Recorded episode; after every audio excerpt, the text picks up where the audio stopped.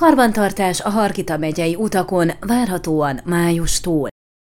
A megyei utak nyári karbantartására idén 25 millió lejt terveztek a költségvetésből, de ennek töredékét biztosítja az állami költségvetés, mintegy 7 millió lejt, ami jelentős csökkenés a múlt évhez is, ismertette megkeresésünkre Borboly Csaba.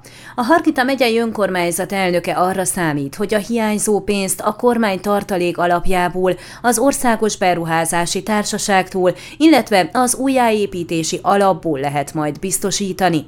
Várakozásait nem csak az RMDS kormányzati szerepvállalására, hanem arra is alapozza, hogy Hargita megye az RMDS-re leadott szavazatok több mint negyedét adta, tudtuk meg. Borboly szerint ez az év a megyei utak tekintetében forráshiányosnak tűnik, a lakosság viszont a megyei utak korszerűsítésére vár a leginkább.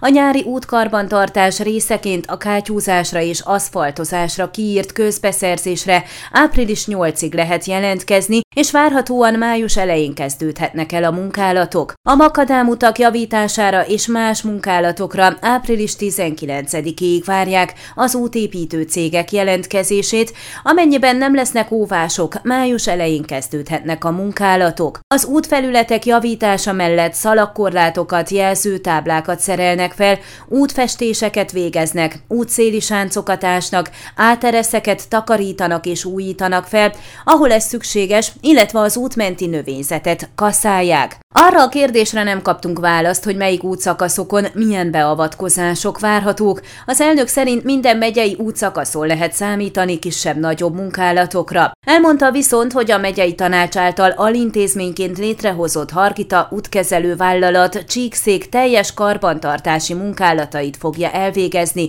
valamint kisebb feladatokkal bízzák meg, mint például az útszéli növényzet kaszálása a megyében.